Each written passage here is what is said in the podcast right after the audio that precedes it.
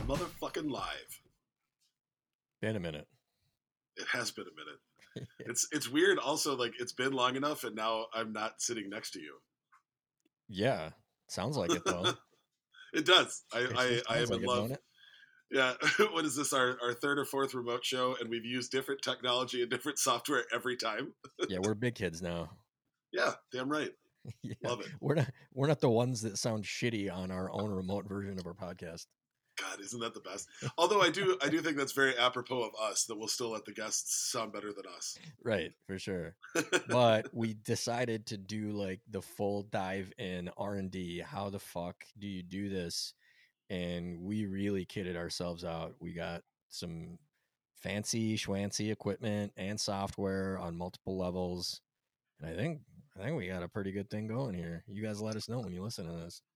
This is by far and away the best rough draft that we've written thus far. Yeah, I I think I think we cracked it. I think we Here we go. it. And hey, we're already crossed. home. Let, let's let's jinx it right off the bat. Oh man, I feel I'm feeling I'm feeling cocky. yeah, absolutely. Yeah, I mean, I kind of always am. I'm like, fuck it, It'll, we'll figure it out. right. Eat shit, Cthulhu. We got this. Or come hang out. Like you seem pretty cool. Right, man. He could put you a know, aside couple down. Cthulhu has to has to pause on the the murder of all worlds because he wants to have some beverages with us. Right. I'm down. I'm down. Hang on, guys. I want to drink some agaves with these two dudes. Yeah. Speaking of that, man, what do you what do you got over there in your house? Man, I got a whole mess of agaves. We decided to be maybe a little more on point because we sort of have been all over the place with our consumption with our guests in recent Correct. months. So we decided, should we do mezcal? Should we do agaves? We decided, let's just do agaves. So I'm currently sipping, or I'm going to start out with the Las Milpas. It's uh, from Del Maguey. It is uh, the, I had a few nice bottles at my birthday party in November. Uh, I had just like a sipping bourbon and a sipping mezcal, in addition to the assortment and plethora of other boozes on offer for guests. And this was the mezcal that uh, I selected alongside Mr. Rob at Meteor, who was able to procure all the liquors for me and, and make the cocktails for the party. So this was the yeah. very, very last of the bottle. And I told Quam that it's been sitting on my shelf staring at me because it's only got see here's here's all of what's left. It's in this glass right now. Oh, that's awesome. I hate when you got a 750 and there's that much left, but I also do enjoy that there was something from this bottle remaining after the party. So I'm going to be drinking that right now. I always try to try to figure out the the hard path to follow between both of those things because I feel like it's just so on point Minnesotan for me to leave a little bit in the bottles, and then Right. you know it's it's not gone if there's still one left. Uh, Yeah, but at the same time, it's like just fucking finish it. Like make room for something else. Yeah, that's like the so the infinity bottle is like a sacrifice to the Minnesota Norse gods. Yeah, absolutely. It's the Opfinity bottle. It's the Opfinity bottle. That might have to be the new name. That's fucking awesome. Oh my god. uh, and in in perfect form, as we are trying to figure this out, I'm just going to quick shut the door behind me as we are in the middle of laundry, and uh, I can hear that in the background a little bit. Right. So nobody needs to hear my tumbling clothes. I don't hear it, but I believe you. Oh, that was quick too. You were able to just swing right back there. I thought I was going to have to buy some time. No, we're good. I'm on a. This is the best. So, my wife, as I've talked about multiple times on the show, is absolutely incredible, and I am currently technically in her home office right now, and this is my first time sitting at her new work desk, which is Yeah. height adjustable. It has an ergonomic rolly chair, and I love rolly chairs. Like I love more than any adult should. I love. They are rolly fun. Chairs. Rolly, swivelly, all the above. Yeah, I got so exactly. The, so the chair I use here in my home office is from IKEA of all places, and my friends who deal in high level furniture, office furniture, and such, I think like to make fun of me behind my back about it. But this particular chair from IKEA has like a really deep scoop in your back, and mm-hmm. it's got the back is height adjustable. You can click it up like six different levels. So based on my height and my big old Lebanese butt, this thing fits behind me perfectly, and it is the most comfortable computer chair I've ever had. I love this chair because it has height adjustable arms. And Okay. the highest setting is exactly where my elbows naturally bend. So I feel like I'm just being supported on all levels, Cool. Yeah, I which is uh, quite nice. I work no arms, like I don't use arms so that I am more um, cognizant of how my posture is at any given time. I feel like I I kind of like do the lurch, that weird neck lurch if I have Mhm. arms because I end up putting my elbows on it and then kind of crooking my neck forward in an awkward way. So I don't use arms on my chairs. Well, fine then. yeah, just Be that way. it, people need the people needed to know that worthless fact. uh, speaking of worthless facts, uh, want to update everybody. Our last episode, we were talking about how delicious those Topo Chico hard seltzers are, and they are now Yeah. for sale here in Minnesota. So uh, I am currently drinking an exotic pineapple, which my wife 100% dubbed erotic pineapple, and Yeah. uh, it's sexy as fuck. I love this shit. Still haven't tried them, but I'm looking forward to it. I still have a 12 pack waiting for you. we just Oh, have to actually see each other in person. I will I will drink that with my face. I'm Uh, currently but drinking. for I was just well, gonna ahead. quickly quickly add that I'm drinking Guinness alongside agaves, which doesn't make any fucking sense, but that's all right too. That's so awesome, though. Uh, I am on the other end of the agave uh, sort of milieu, and I am crushing a single barrel pick from Ace Spirits of El Tesoro's Reposado.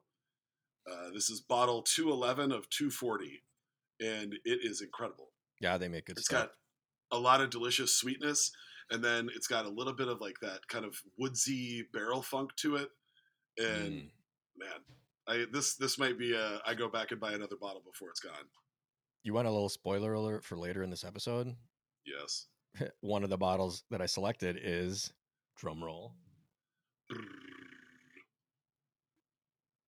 Oh, nice. Yeah, remember we so Millie yeah. brought this beautiful extra añejo um El Tesoro bottle with the fucking concrete topper and all to record with us. It was one of the bottles that she brought for us to. Oh, actually, no, we drank. Yeah, those are so cool. This is the only bottle we drank, but there's a little Yep. bit left. And Kwame and I said, well, let's just drink the rest of it together at some point. I was like, technically, this counts. Just you. you Technically, get- it works. I'll leave a little bit for you the next time you're at my house. But All I'm going right, to take at least one bump of this bad boy. Well, uh, we don't have to do any rundown with any guests. Uh, so all I'll do is just shout out to everybody listening. Thank you for uh, for putting up with us, putting a little hiatus on during the holidays slash this last little run with Omicron. We're just trying to be as safe as we can, and obviously there's a lot going on with the holidays and all that kind of stuff. And really, it was trying to figure out how can we do this safely? How can we do this in a smart way? And uh, this new method seems to be what we'll use going forward for when we need to record remotely. Oh man. uh, you know what, Charles? Here's what here's what we're gonna do. I'm going to take a bonus shot right now, and I'm gonna cheers you with this delicious El Tesoro single barrel. D- I'm gonna take another bump of this delicious juice as well. All right. I We're feel like home. before we Kwame. Yeah. Before we jump into uh, our normal question set, I feel like we should talk a little bit about the contest that we're running because that kind of informed where all of our questions go for this episode. Yeah, I'll touch on that. Um, really, we we titled this episode after this promotion that we're currently running uh, on social media. If you want to follow along or participate, uh, all the actions occurring on Instagram at Libations for Everyone. So what we decided that we wanted to do uh, is it, what was a way we could affect some change uh, in in the current landscape of uh, food and beverage service with the fact that things right now are um, obviously not going great again for our friends and and family in the service industry. So we decided that as a instead of going out and getting a fistful of gift cards and throwing those into a junk drawer as we ordinarily would, we wanted to try and parlay that effort into having followers, um, friends of the program uh, make an effort to go out and maybe put out a little extra uh, revenue into that space, and then we would try and double down on their efforts. The idea is that you go out, uh, you you spend some money at a restaurant, you tag them on our post that is currently on Instagram and Facebook, and we will randomly select three people at the end of this week uh, on Sunday, January 30th, that we will uh, fully reimburse up to $250 for whatever purchase they made. So that means they went and had uh, an incredible life changing meal at Demi and dropped 200 bucks. We got you. If that's who you tagged, we will reimburse you. If you just went and got a couple beers at Surly Brewing Company, awesome. We'll reimburse that as well. So whatever whatever it may be anywhere in that range. And honestly, it's you're doing it out of the good of your heart. If you're willing to participate, you're doing it because you you want to do it, you want to help. There's been a lot of goodwill. The feedback has been incredible. We've been shared out by RT Rybak, our friend Stephanie March, Jason DeRusha, Justin Sutherland, uh, and many We- of our friends and various we've talked- restaurants. We've talked on the show before about how we've had we've been fortunate enough to have a lot of interactions with a lot of like celebrities.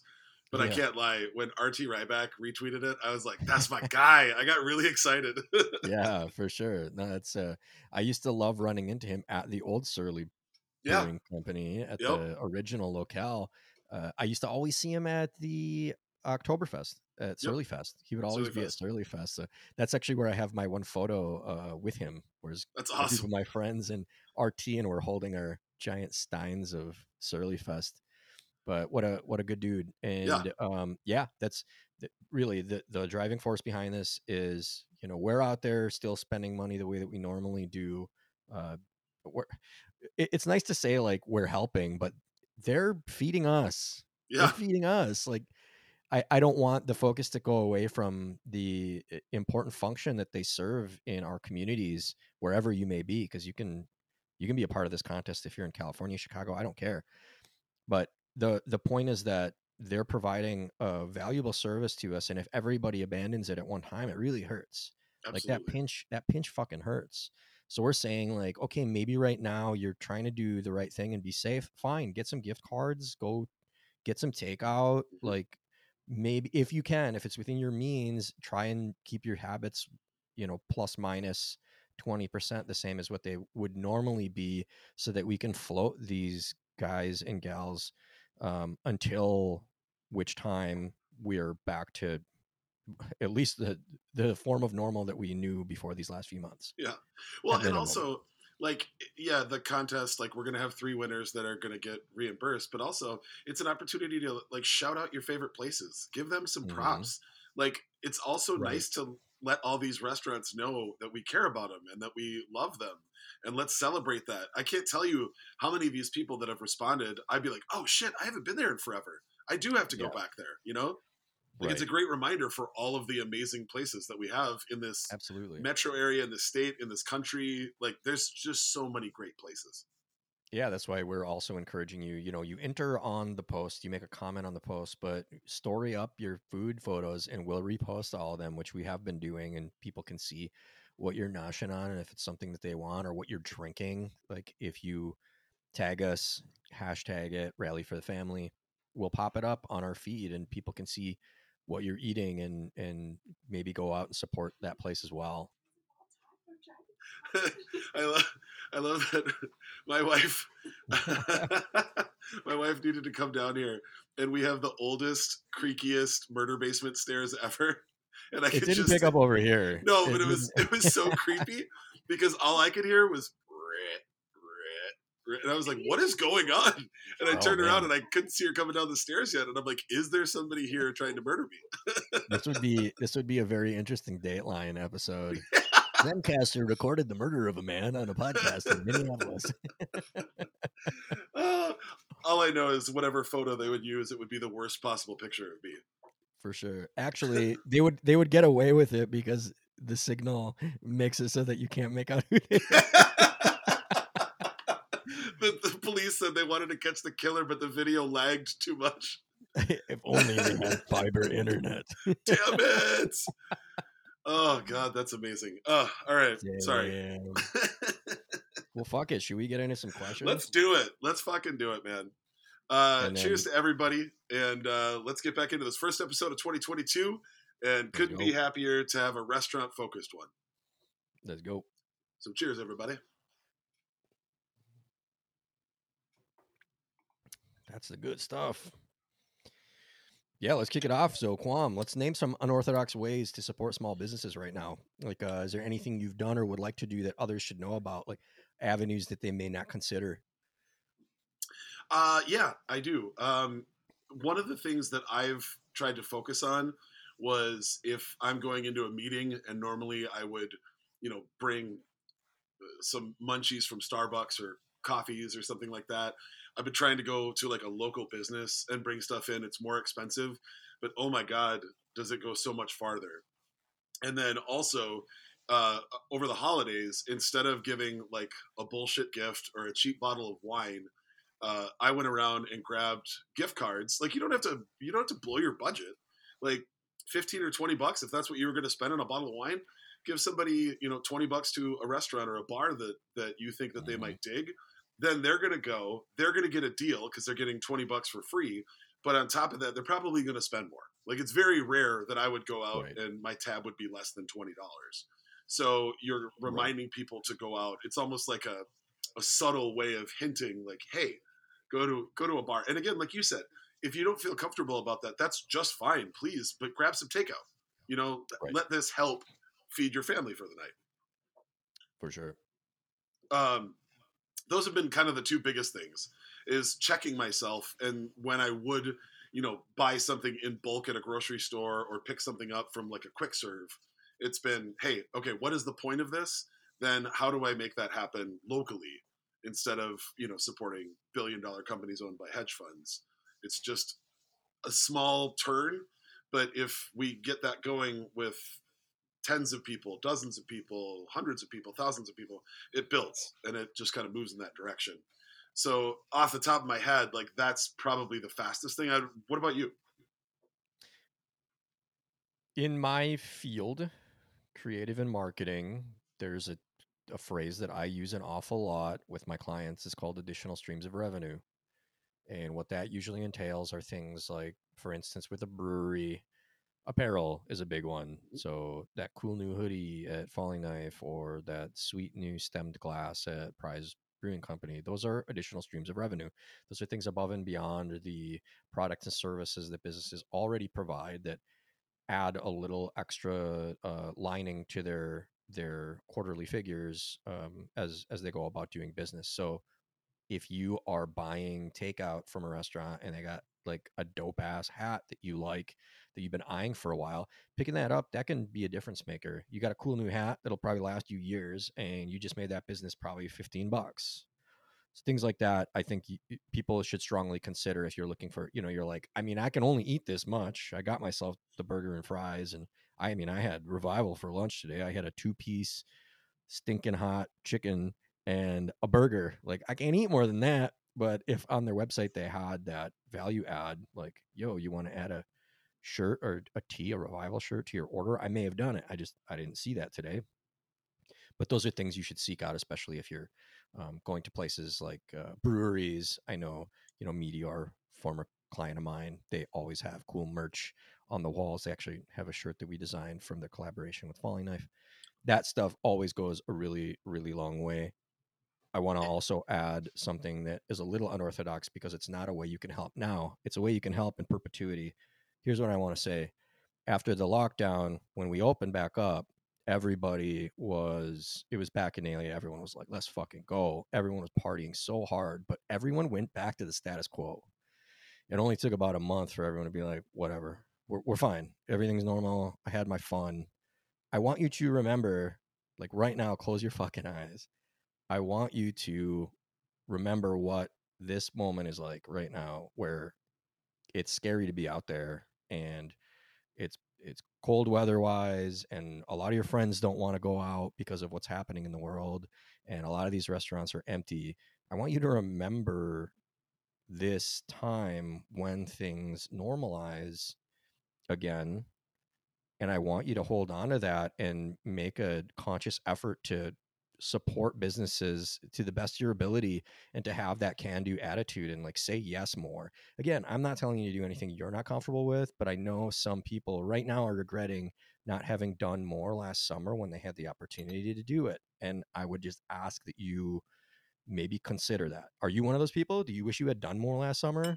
Well, when things improve and they're going to yeah. it's not going to be like this forever. Remember how you feel right now okay and get out there and like live your life you know if it, if it feels like you could be doing more with your life and and enjoying yourself and you know uh, paying off all your hard work over these many months then do it. Like get out there and and support businesses and like have fun. That's what it's about. Go have fun with your friends like the uh, late great eric draven once said it can't rain all the time. Uh, i i uh, also wanted to throw on the uh, with the merch idea that's also another way of constantly shouting out a place.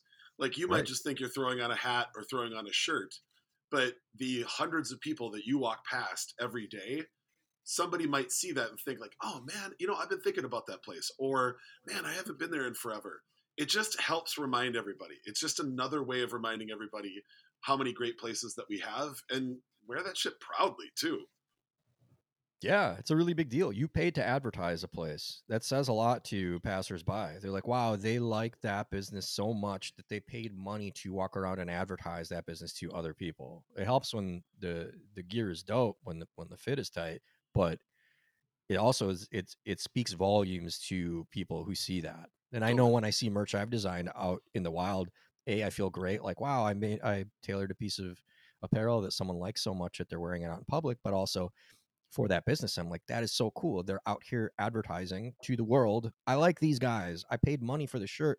I like them so much. I want you to know that I like them too. So just know that people who are associated with these businesses, when they see that, like myself, kind of smile and nod. I might not walk up to you and be like, I designed that hat, but I might be like, you know, from afar, kind of smiling and nodding, like, hell yeah, man, like Macho Man in his crown. I, I like I, I I met my wife working at an Irish pub ten years ago, and they had great merch. And every now and then I'll walk by somebody wearing a sweatshirt, and it's like an instant connection with a complete stranger. I'd be like, Yeah. dude, I used to work there, and maybe some sometimes they used to work there. Sometimes they're just like, I just Sure. love that bar. I'm like, dude, that's awesome.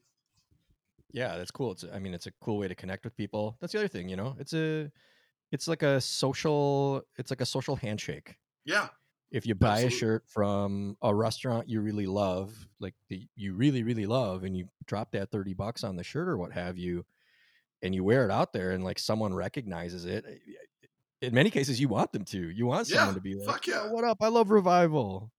dude it's it's the best A- and i will just say i can't promise this for everybody but uh, as somebody who works for a brewery aka surly brewing company if i'm at a bar and i see somebody rocking some surly shit i will buy them a beer 10 times out of 10 just send one down to them and say hey appreciate you love that you're rocking it like just wanted to say thank you no strings Yeah. attached that's a that's that's a quality rep flex and i'm sure it's happened to a lot of listeners is if you're if it's a especially we're talking about breweries right now yeah if it's a brewery that has got good practices and good good salespeople out in the forest the the people will do what quam is describing Yep. including quam himself so if you see quam in the wild and you're wearing a surly hat he's probably going to buy you a beer and then you can tell him how much you love the podcast exactly. Yes, it's perfect. oh fuck, love it, love it, love it, love it. Those are great ideas. there i'm sure people have many others that they're bringing to mind currently just you know hold fast to those or tell your friends post about it if you post about this episode or something let your friends know Yeah. there are there are myriad ways it's not just give me the sandwich give me the beer there's so many things we could be doing But also, still give me the sandwich and give me the beer. yeah you need to get that sammy and that beer Should we well, move cheers, my brother. Let's do it. yeah i'm gonna pour myself something else i already drank, i already drank that whole thing All right. Well, I guess uh, that gives me the time to to ask the question, um, Charles. What was the last bite that you had in town that took you somewhere wonderful? Something that like just made you kind of close your eyes and feel that transcendent moment of something delicious. Whether it was a, a bite or uh, an entire dish or a sip of a drink, um, that just kind of stuck with you. Like you paid your tab, you went home, and then you're sitting there and you're just like, oh man, that was so good. Or you did that a week ago, and then you're thinking back on it, and you're like, man, that place was awesome, or that drink was awesome, or that dish was amazing. Like it sticks with you like a song that gets stuck in your head. we're fortunate in this community to have so many places and experiences that we can look back on and you know close our eyes and smile. I love to one of the reasons i love using Instagram to the degree that I do is that I can peel through memories and you know when I I know when I see a photo of something I experience it, it helps me to like taste it again. Like For sure. smell I could smell it I could taste it I can remember what I was wearing who I was there with what they were wearing what we talked about what we laughed about. That's uh that's important to me. It's sort of, sort of critical to the experience. We're fortunate to be in a time where we can always uh, have a recording not just mentally but also in in forms of multimedia.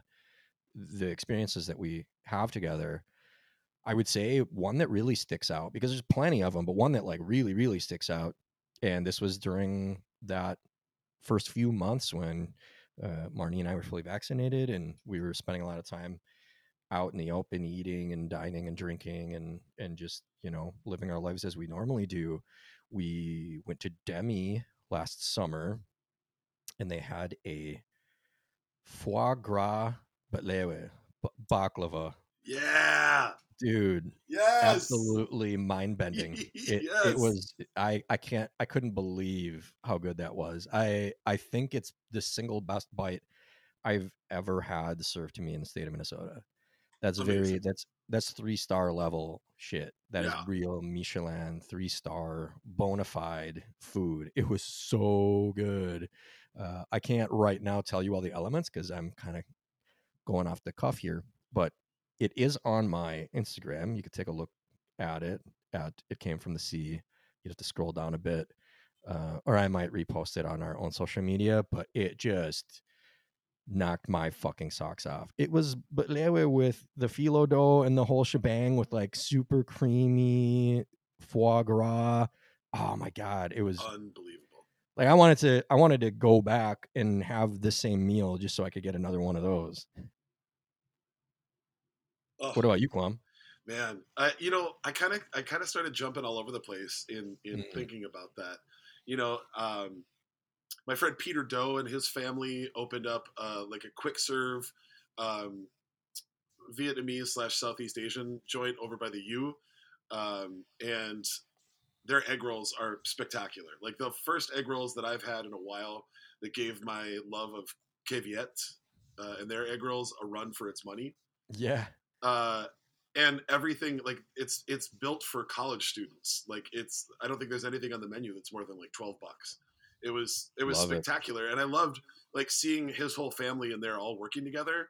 It was just Mm-hmm. like it felt like even though the the scenery around me, I was very much in a, a quick serve restaurant on a college campus.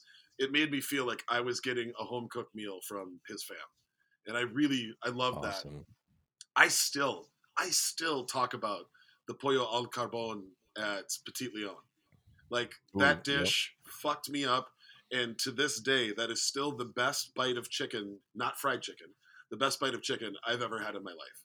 Like that dish should be framed and hanging on the wall in the fucking Smithsonian. I They just scheduled another pop up for that. oh, dude, I I will I will be there. It's it's just unbelievable.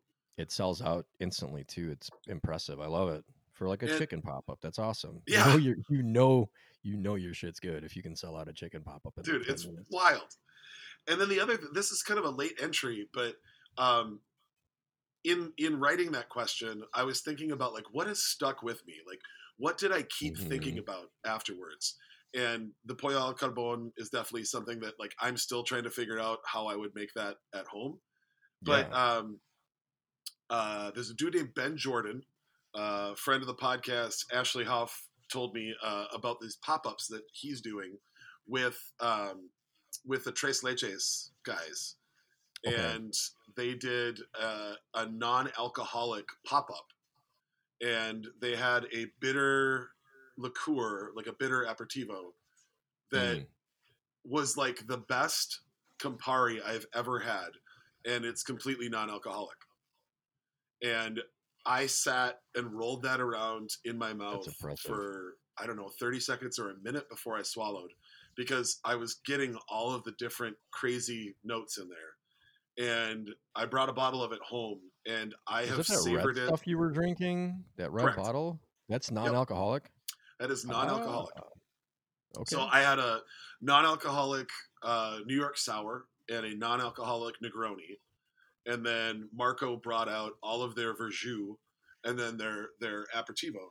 and I I was just floored because as much as I love to celebrate drinking alcohol and I adore everything about it, it's nice Mhm. to have non-alcoholic options, uh, and it shows that people who don't drink can still have a complex cocktail, a complex drink um, that has all of the same flavor components as anything else. You know, like when I first started bartending, if you didn't want to drink, your options were Coke, Diet Coke, or Sprite. And I'm very, very happy that we're moving in a direction where we're using that same amount of care and that same amount of science to make things that are good to drink that don't involve alcohol. And they're Yeah, doing I- one. There's one more pop up coming up uh, on as if you Hmm. listen to this episode the week it's posted. There's one more pop up that is coming on the 28th, I believe. Yep, the 28th. So they've been doing this uh, once a week on the weekend. Is that when They did it every Friday in January, Okay, and I yeah, honestly I've like. seen some photos. It looks really interesting. That's for sure. Well, and the technology that Ben is working with, like they can do it with anything. So if you give them a keg of beer, they'll run it through their processes, and then they'll give you back the keg of beer, non-alcoholic, and then they'll give you the the alcohol that was pulled out of it. And it's just Very cool. cool. Yeah. Super, very inventive. Sounds like I- Marco. exactly dude they have a they have a they they have a sauna in there that they're using for growing bacterial cultures uh, and funky yeasts and shit it's just awesome everything about it the That's science side of my brain was like a little kid on a playground just like oh my gross- god Such a gross sounding sentence on its face. oh i know but yet i was like nerding out like there's probably still prints from my nose on the window in there because i was just like right up against the glass both hands That's awesome. oh man I am drinking the El Tesoro now. How how's how's she standing up? Is it still delicious? Let me let me take a sip right now.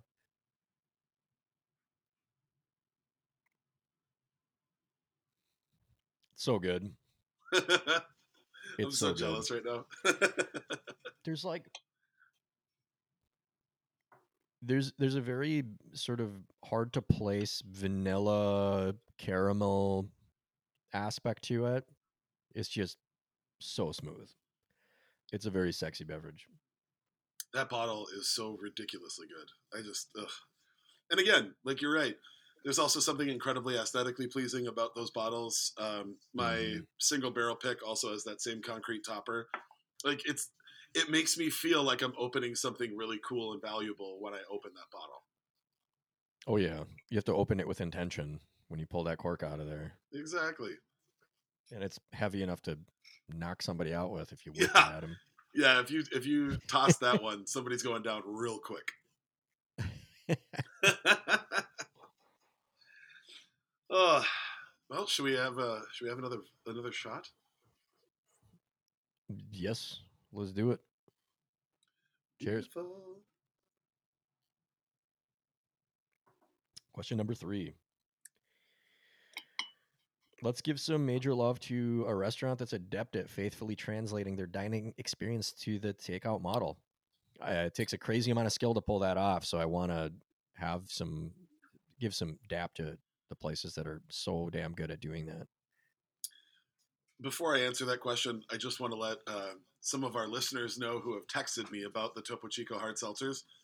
Mhm. I think my favorite part right now about this pineapple is that now that I've had a couple shots of tequila, I just burped, and the burp smelled so good. I was like, I would drink that cocktail. like when your burps make you thirsty, that's definitely a, a, a sign of something good going on. um, my uh, my my takeout thing is actually uh, brand new. I had not been Really? to um, Ito, the pivot from East Side, Ah, yeah. um, where they've, uh, for those who haven't been there, a restaurant downtown Minneapolis, uh, changed from a full restaurant to a restaurant, a coffee shop, a bar, a wine shop, and then a, like a, a little market. Yeah. Mm. And uh, my friend Drew was coming over for dinner, and we decided to stop there, and we were going to cook dinner together at my house. And when we got there, uh, they had a uh, a meatball sandwich that went out to a table that looked absolutely divine and smelled twice as good. And we were like, "Well, I want that, but I also kind of wanted to eat at home. We were going to hang out and, and, drink some nice wine." And uh, I looked over, and in the market, they had all of the ingredients separately for this meatball sandwich. So okay. I grabbed their uh, fresh baked focaccia, and I grabbed a tub of their sauce, and I grabbed uh, their meatballs, and then I had some good parm at home, and we brought everything home, and then we warmed the meatballs up in the sauce, and poured it on the bread, mm. and that might have been, no, I can, I can honestly say that was the best meatball sandwich I've ever had in my life. Nice. The sauce was bright and snappy and acidic. Like it had all of those notes from San Marzano tomatoes that you just love. And then the meatballs, perfect texture. Uh, clearly were um, pan fried before being frozen. So they still had a little bit of crunch to them. And every single bite, all of that flavor was perfect. The, the focaccia wasn't thick or dry. Like your teeth just sort of sank through it, but it still had chew to it. And we basically stopped talking while we ate that entire uh, that entire uh, sandwich. It was, was anything else on it? Was it uh, what, how'd you do the parm? Just over the top? Yeah, just, just shaved it? it? right over the top. I nice. just thought that would be the the easiest way to go about it. And I they had a we we grabbed a small pizza too, and they had a Nduja pizza like. Yeah, they had that at Eastside. Yeah, fucking great. Yeah, so good. Um, and so we we had that to kind of munch on, and then the the sandwiches were ready, and I, man, that was all night. I was just still just smiling at the the garlicky goodness of how good everything was. It was just, it was exactly what you wanted. Like, basically, I got to have the quality of a restaurant while sitting in my house with like stretchy pants on. You know, a memorable meatball sandwich is noteworthy because I think I don't know if everyone would agree with me, but a meatball sub is a kind of thing that is satisfying on a gluttonous level, but is rarely like really great. It's Correct. just like satisfying to consume. So like a really good meatball sub is a pretty big deal. Yeah, it was. I I, I and I loved the whole market idea. Their their wine shop there was incredibly thoughtful. Uh, there were no like we have to put this on because it'll sell. Every bottle that we looked at in there was like something that was thoughtfully picked and hand chosen to be in there. It just like I love that. Yeah, it was like the whole experience was just wonderful, and the staff was really helpful. I had two thousand questions while I was walking around there, and everybody answered like eagerly, and they were nice and patient with me. Uh, we had a cocktail at the bar; it was spectacular it's just the whole experience was, was pretty wonderful. So I, I got to give them a huge shout out. What about you? Yeah, I still need. To, I still got to check it out. I can't wait to walk around there and see the lay of the land. I remember hearing about it and just being real pumped about it.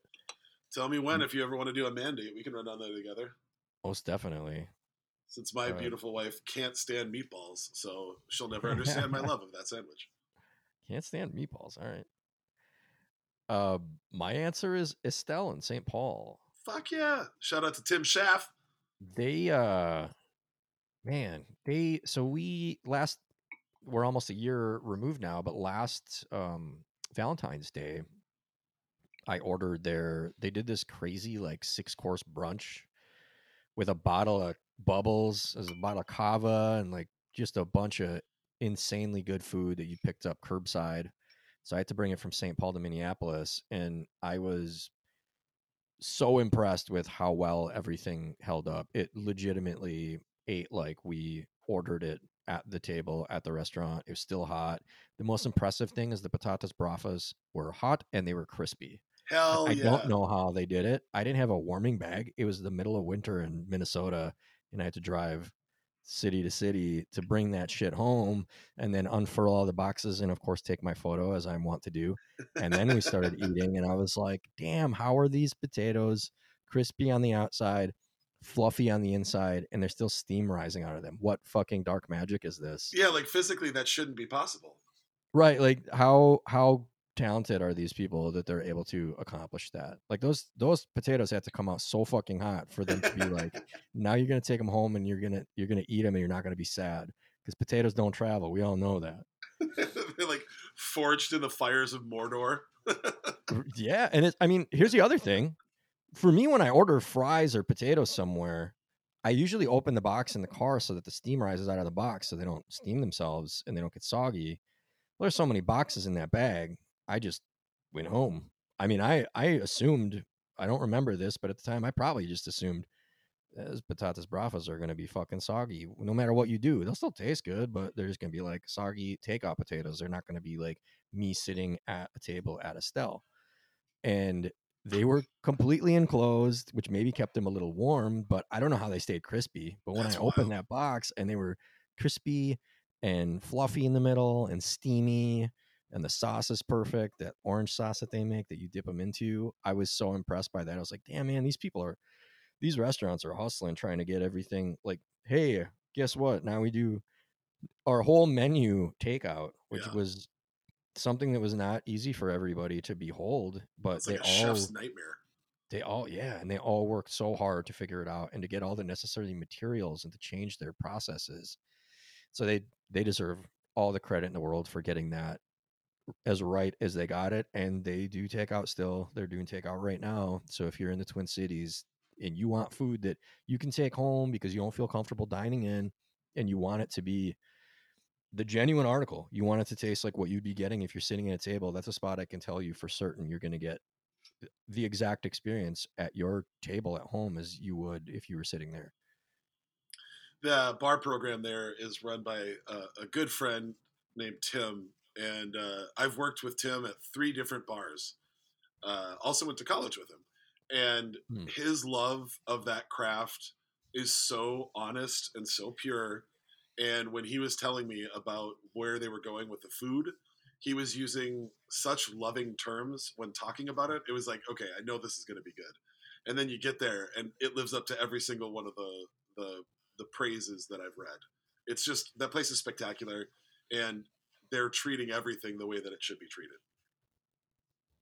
yeah just, i'm I'm I'm in love with that place. The first time we went was with Marnie's parents, and they do a few different things. You know, they're doing some Spanish, they're doing some Italian. Uh, what else? There's a third thing that they do. Portuguese, that something in right. that, something in that range. I I could look it up, but I'm not going to do that.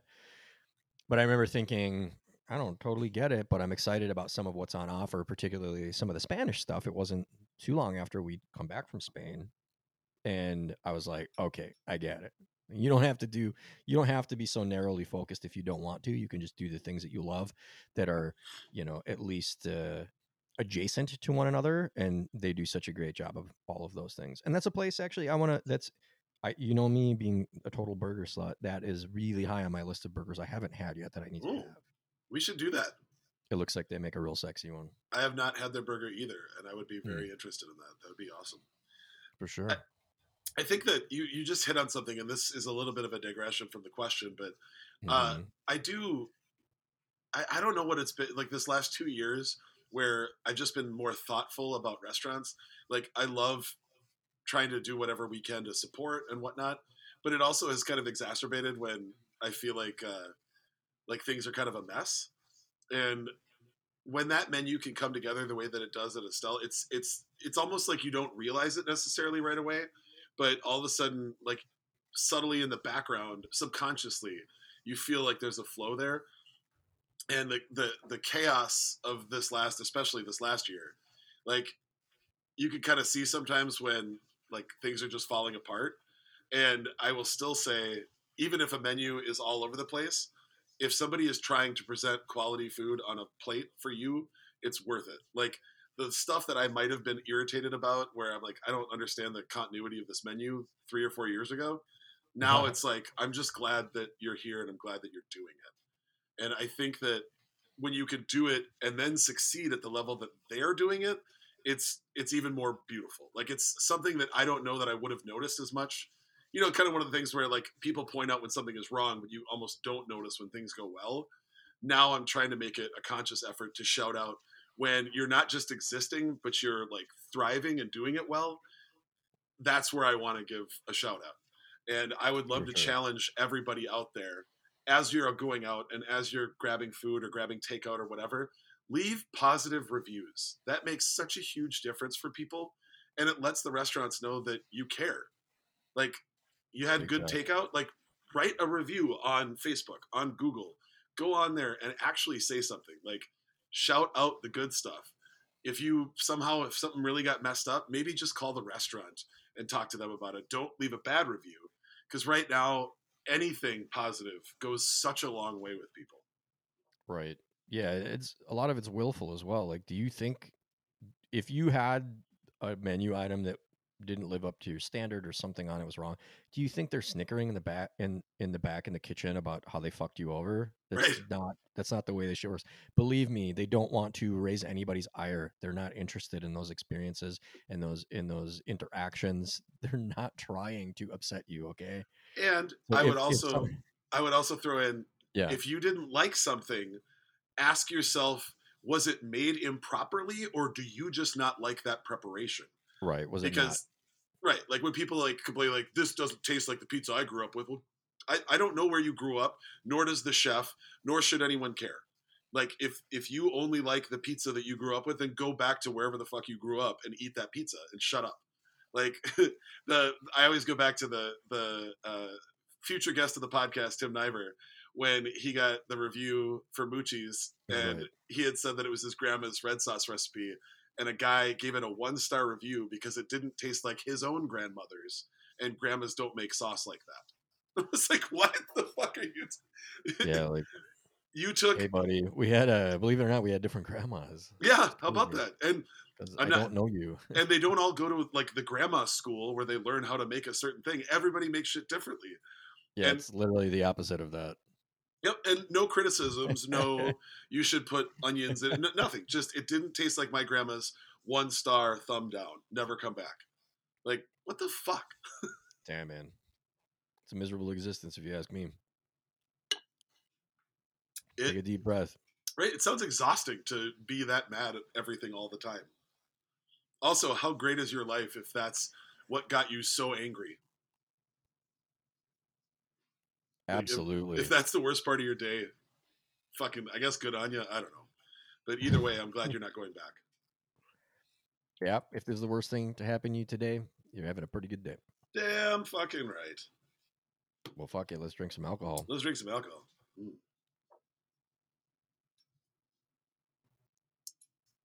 Oh, Honey. I'm dedicating this smile to as I took that shot, just reminding myself that I don't have to listen to Aaron Rodgers anymore this season. Uh Fuck that turd, and not because I, I could give two shits about the Packer stuff. He's just a piece of shit. you'll be hearing him on TV, I'm sure. He'll be on there. He'll be on there jabbering about something. Gross. What do we got? What's next, pal? Uh, all right. So, um, kind of going along the lines of of shouting things out, um, social and I guess to a certain extent even regular media love to jump onto like the next shiny new thing. They always want to talk about what's coming next and what's the really cool thing. But- Mhm. Because of that, I think a lot of really great places that just continue to succeed at doing things well get missed because they've been around for a while. They didn't have to do some massive relaunch. They just keep doing things well. They don't Right. get shouts out. So here's a second to to shout out somebody who maybe gets missed by all the cool kids, but at the end of the day is doing really cool stuff. Yeah, I mean, one the things that I always think of when it comes to this sort of a situation and those those honey holes and those places that you don't hear recounted in in the media and on social media an awful lot or oftentimes it is um their uh, ethnic spots you know Yeah. like places that just have been around for a long time plying their craft doing great work and just kind of quietly go about their plying their trade and and have um, repeat customers and they get by on that. so the one that I originally thought of was uh, Keefer Court. So if you Mm. if you live in the Twin Cities and you like um, steamed dumplings and and like big puff pastry, barbecue pork, uh, uh, dumplings and things of that nature, dude, Keefer Court rules. They're they're I've, so n- good. I've never been there. I don't even know where it is. uh, Keefer Court's right by um, Palmer's. Oh wow. Cedar Riverside. Yeah. And it's a funny name. Like the name, I don't I don't know what the name refers to. I people have always said it's a funny name and I've never looked into it. But uh, Keefer Court is located in the Cedar, Riverside neighborhood here in Minneapolis. It's kind of a cool historic neighborhood. I just love that area. And they do, it's a Chinese restaurant. Um, I believe it is Chinese. There may be some other cultures mixed in. But they do like, my favorite congee is there. They do like a whole duck the bakery is the thing that I love them most for. They do like pork buns and uh, uh, curry puffs and uh, sticky rice dumplings and and things of that nature. They do so they do like a, they have a whole bakery assortment. It's uh, sweet and savory both. But we don't have a lot of stuff like that around here, and I don't know why no one talks about these guys. Is it? I'm, I'm just trying to picture it. Is it like a maroon mm. awning with with yellow writing? Uh, yeah, it's a red, red and reddish. gold building. Yeah, I can't like precisely picture. I legit the, think I always thought that was a, a coffee shop. I didn't realize that it was like a restaurant. It sure as shit looks like one. Yeah. Yeah. Yep. They do have like the red awning with the three circles on it. Yep. All right. Uh, it's some like it's like a crappy font. It's like right on the corner, like angled out. Yep. It's next door to the Kilimanjaro Cafe. So it's like this weird angle. But dude, it absolutely rules. I haven't had it in so long, and uh, Marnie and I were watching Great British Baking Show a couple weeks ago, and they had an episode that was, I think it was like the Japanese episode, and everything they made was not Japanese at all. But it made me think of like these types of pastries that you would get you'd get these types of things at dim sum a lot of time and they're a lot more prominent in other states where you can just like go grab things like this from a bakery storefront like in chicago or in san francisco or something this is really the only place that we have where you can get a lot of these items on a day-to-day basis they make this shit every day and it's really good super fresh uh, and like i said there's nothing there's nothing else like it and case in point no one talks about them but it is worth seeking out. Dude, that's awesome. I'm over there at least once a week. I I, I will 100% make that my next my next stop. That's uh, everything that you just said sounds right up my alley. yeah, it it used to be cash only, and I would be over in that area and be like, "Fuck, I don't have cash," because I'd want to go in there. And then I'd be rooting around for a cash machine somewhere. Like, how do I can I do a chargeback at Republic or you know what I mean? Just to yeah. find a way to get in there. take home there? a few take home a few steam dumplings, you know. steam buns rather. That's awesome.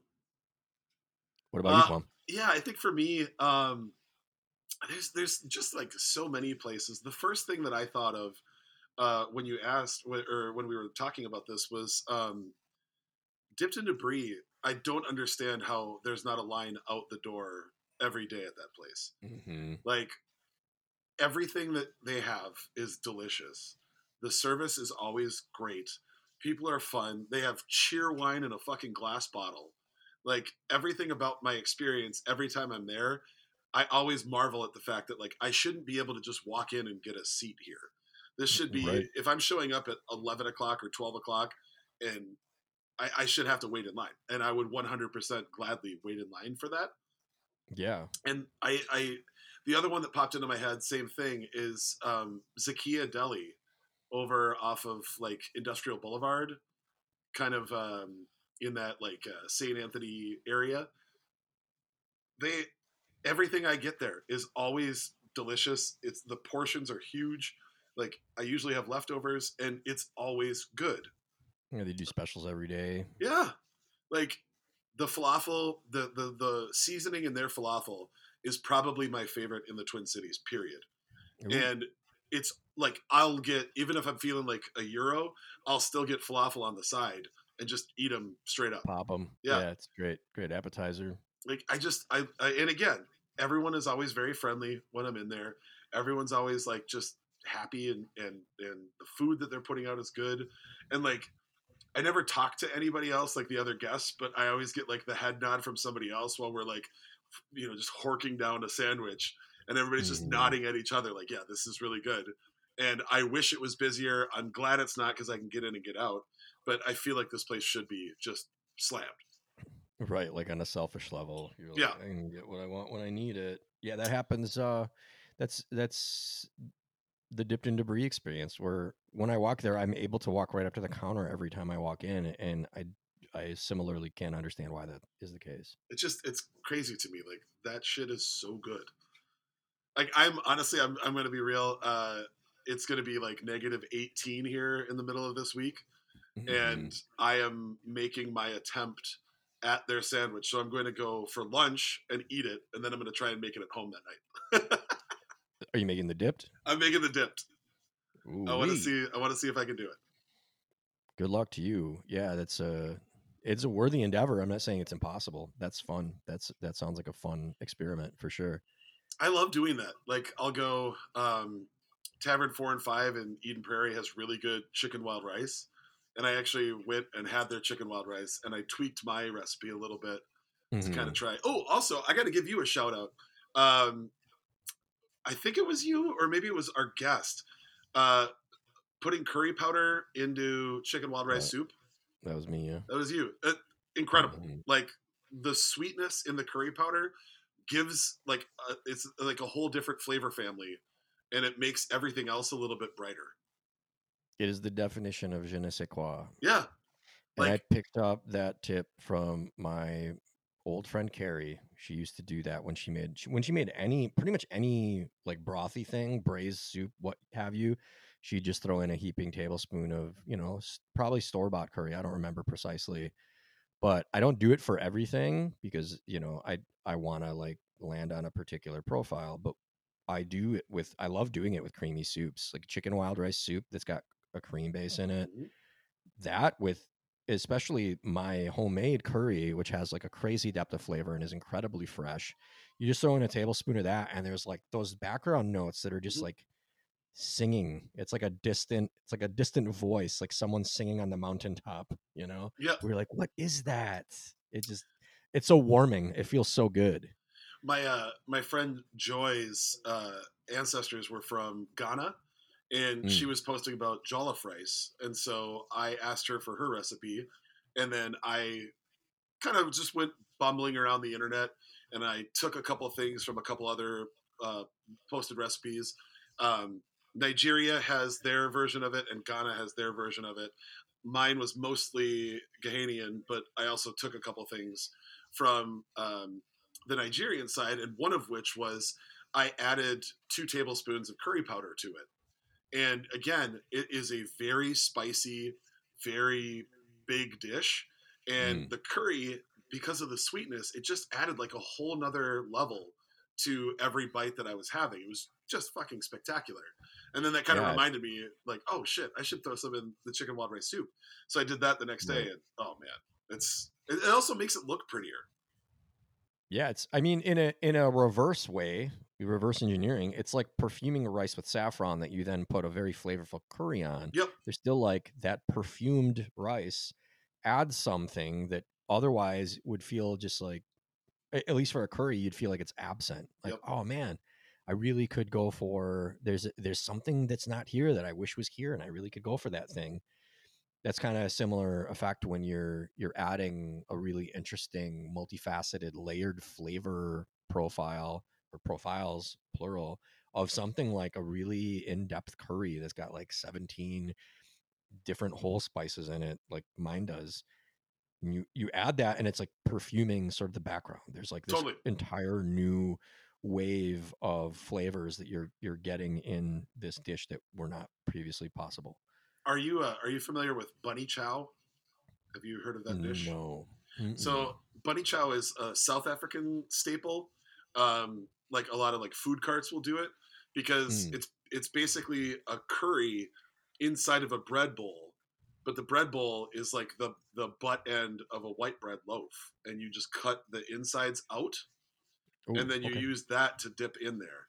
So that's on my that's on my menu for this week to uh, to make, and I will actually be using the last of your curry powder that you gave me uh, in there. And Oh, I am still got some, huh? I did. I, I thought I had used it all, and it was just folded up in a uh, baggie, and I found it. It still smells great, so I'm going to use the end of that. But yeah, you basically you just do like a slow roasted like goat or pork curry with some Mhm. chickpeas, and then you pour it into the bread, and then you just use the bread that you cut out, dip in there, and then you eat the rest of it. Yeah, like- it's like uh, It's like the the bread bowls that were popular in the '90s, but not terrible. Exactly. I don't have to go to fucking Panera. Right. Yes. Pantera Bowl. oh, hey, can I give one more shout out real quick while we're talking about restaurants that need more love? Please do. So, uh, former guest of the podcast, Diane Moua, uh, is an incredible baker, and she usually gets pretty good press when she does things. But Diane. I saw Dude. some macarons she was making this morning Right? and almost, almost Dude. shit myself. raspberry cheesecake macarons, and they're the fuck- huge. they're so big. And she brought back the key lime um, Oh, the crepe crepe cake. And Ooh. I uh, I went and got the raspberry vanilla one from the last round, and I just want to I, I I again we're putting out positivity when we have it. I did not text about it because I was honestly a little bit ashamed. I went and bought one and ate the entire fucking thing in the driver's seat of my car. I was going to bring it home and split it. Ah, It did not happen nope, didn't make it. because Didn't make it. I don't know. I've been to New York. I don't know, probably thirty or thirty times now. I've uh, been to Paris five or six. Like I have been to some incredible bakeries. I would put their baking program on par with any of those places. Like Yeah, and they're doing they're not and they're also not sticking to classical French baking. They do a lot of fun stuff. Like Right. that s'mores uh kouign-amann that they made last summer. Yeah. That was mind blowing and fucked my beard all up. Incredible.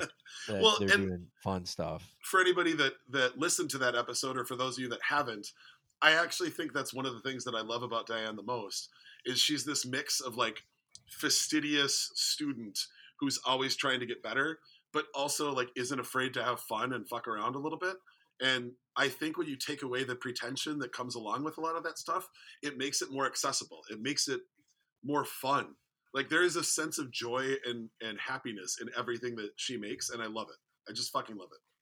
Yeah, she's my kind of people because her vibe is very much like pros pro, but can like loosen up, loosen the tie, loft out a couple curse words, do some things in an uncharacteristic manner, have a couple drinks, have some fun, swear on the air. You know Yeah, what I mean? Like I like the juxtaposition. That's that's my kind of people because that's that's how I try to be. Fuck I'm yeah. a pros pro by day, and at night I'm an amateur's amateur. I uh, I was 100% intimidated by her until the first time she came down back when I was running the nightclub. She came down for her birthday and got buck fucking wild.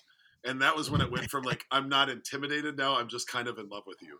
Like yeah, to be able to be cuz that was like on her ascent when it was like she had just got her first James Beard nomination Mm. and all that and to know Right. that she could just like get down with some Heinekens and some Hennessy it was awesome. I was like all right, I I I am now 100% fanboying. I I admire it. I really admire it because there's something to be said for this sort of athletic approach when when you're a professional football player and you answer all eight of the same eight questions that you get every week in the exact same fashion because you feel like you can't stretch your legs out the way that you would like to. I like when people can still or insist on being themselves mm. still, you know. It's They're the not marsh- like this is going to yeah, because uh, the easy way to look at it is this is going to harm my brand, but I actually think it helps your brand. Fuck yeah. You know, if you're like, I am a person, I, I have a personality, I want to live my life, and I'm not just talking about Diane. I'm talking about anybody that is Yeah. like that. Anyone that's like, I am still also a person in my day to day life. It's like you know, Marnie talks about it, her students don't realize that she's also like a really cool fucking human being with a life that does things outside of the classroom. Because we remember that when we had teachers as kids, and you know, we're both in our 40s now. When we had teachers and you saw them in public, they still were very much the teacher. They, you know, crook their glasses and wag their finger at you. But I prefer modern methodology where a teacher's like, I am a person. Mhm. I do. Sh- I go get drinks. Like I go out to eat. I have pets. We do shit. I, I've I've referenced him before on the show, but uh, I am friends with my high school principal on Facebook, and I don't think it would be possible for me to love him more than I do right now, because he's just living his good retired life. He uh, he took a pic a screenshot of when it was twenty below here, and said, "You know Mhm. what? I'm done with this." And then he posted he posted that picture, and then the next five pictures were him and his wife in a pool in like Texas or somewhere. And I was like, just drinking a cocktail, like, hell yeah, you are doing retirement correctly. Fuck it.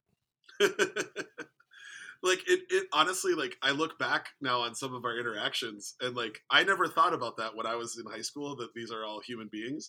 Another Yeah. great another great example of that was uh marshawn lynch.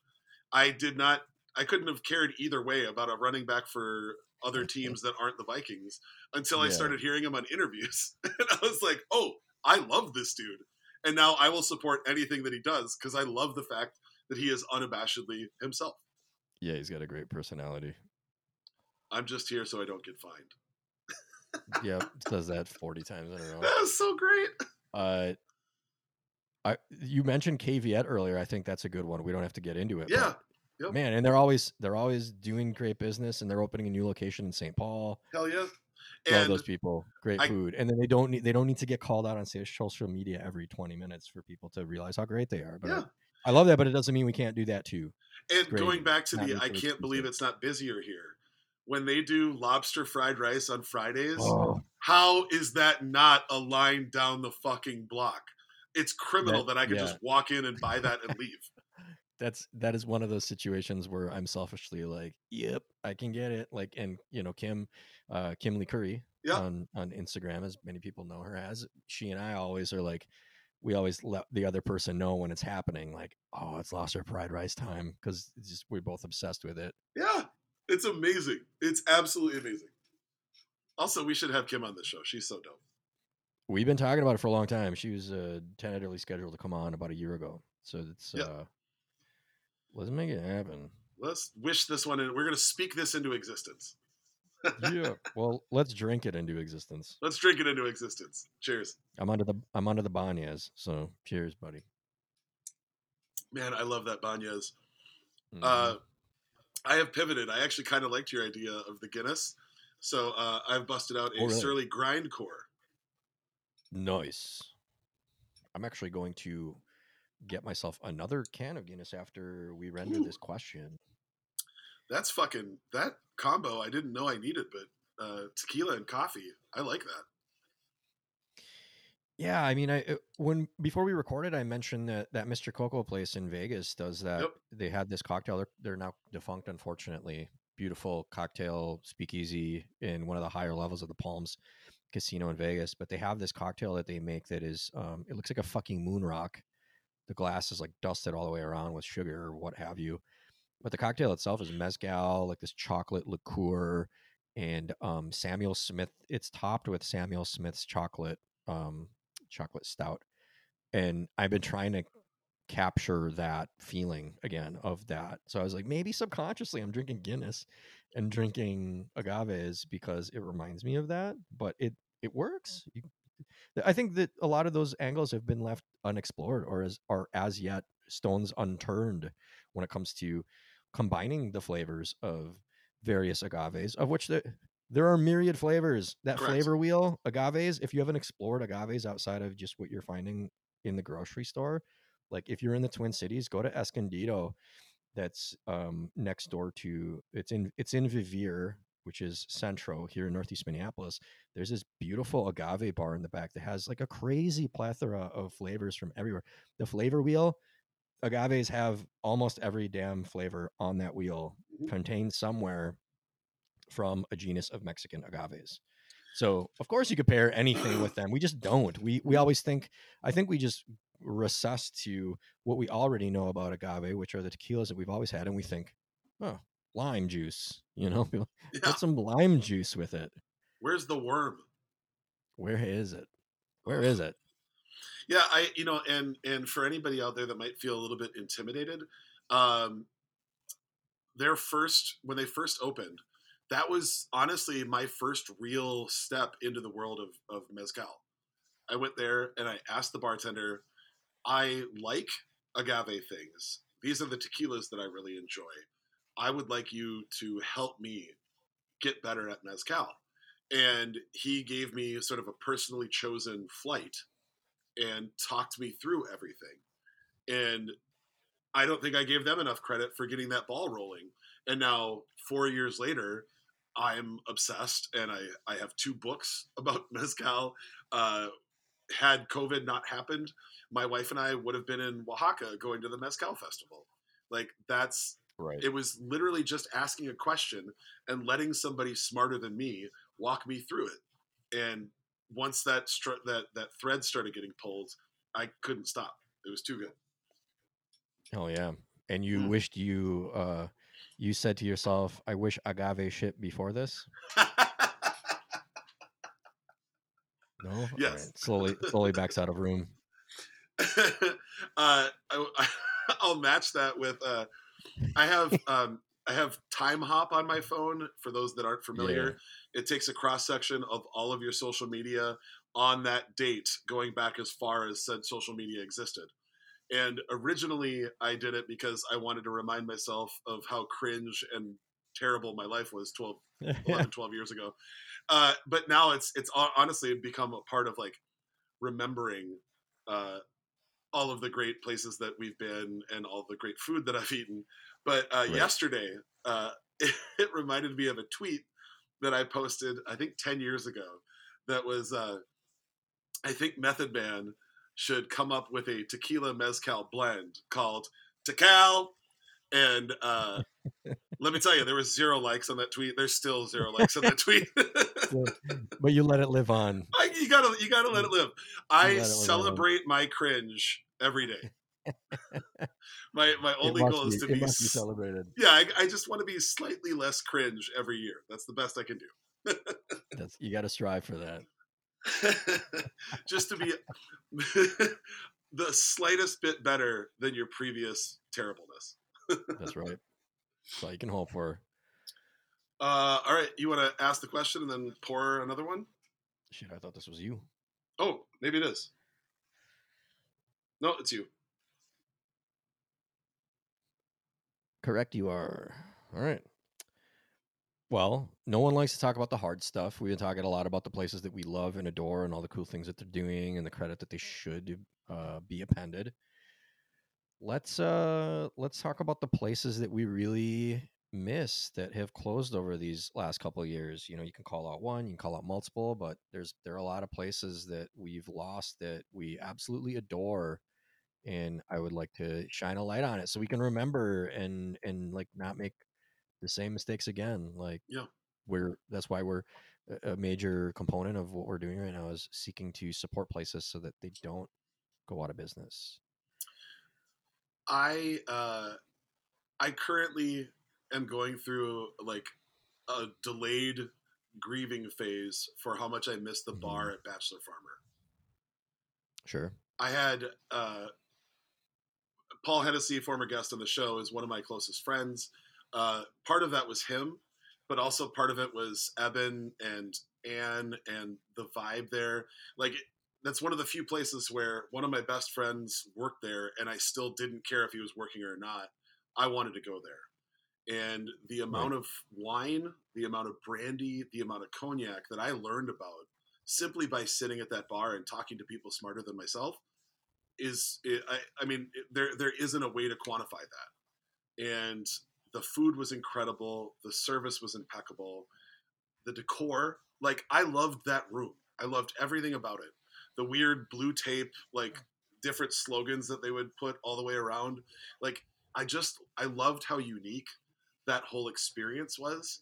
And i don't know for some reason since new year's i've just really been missing being able to go there. Like when jenny and i wanted to have a nice night but we didn't necessarily want to go for like a full formal dinner that was where we would go without even thinking about it Right. and the amount of friends that i made sitting at that bar and talking to like-minded people like it's just a bummer you know like i, I it's not necessarily that there was a single dish or a single cocktail that i miss it was the the fact that i could go there and sit and know that whatever i was going to have was going to be incredible um, and that the experience would almost equal and rival the food and drink quality. Like just the experience of sitting at that bar was something that I used to look forward to. And I know that I mean the Dayton family will be fine, but um, but for me, I really, really, truly miss that that setting. And I think I would say the same thing about Burch in Uptown. Oh, Um, yeah. the food was great and I, I definitely i loved every meal that i had there but when i say that i miss Burch it's not a specific meal that i have in mind it's the fact it, it- it's the idea of sitting there i loved the fact that that old pharmacy turned into a, a world-class steakhouse and then in the basement there was a pizza restaurant that for some reason had an like an 11 by 17 picture of easy e on the wall i loved that Right. I loved everything mm-hmm. about that. That made me so happy, and it, it's hard to not like. I wish that could come back, even though it's just selfish because obviously they they chose to do what they thought was the smartest. But man, I I, I love that. I don't know. What, what about you, Charles? That's definitely one that we miss a great deal. That was our Valentine spot.